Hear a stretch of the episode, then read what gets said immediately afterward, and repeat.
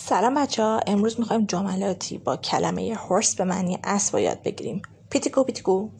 شماره یک کسی که خیلی غذا می‌خوره. She eats like a horse but she is skinny. مثل گاو غذا می‌خوره ولی خیلی لاغره. شماره دو وقتی یه چیزی از یه منبع خیلی موثق میشنوی. I heard it straight from a horse's mouth. شماره سه به نظرم نباید کسی رو که خودش همین الان دچار مشکلات بیشتر اذیت کرد. پس we should not flag a dead horse. اسب مرده لگت زدن نداره.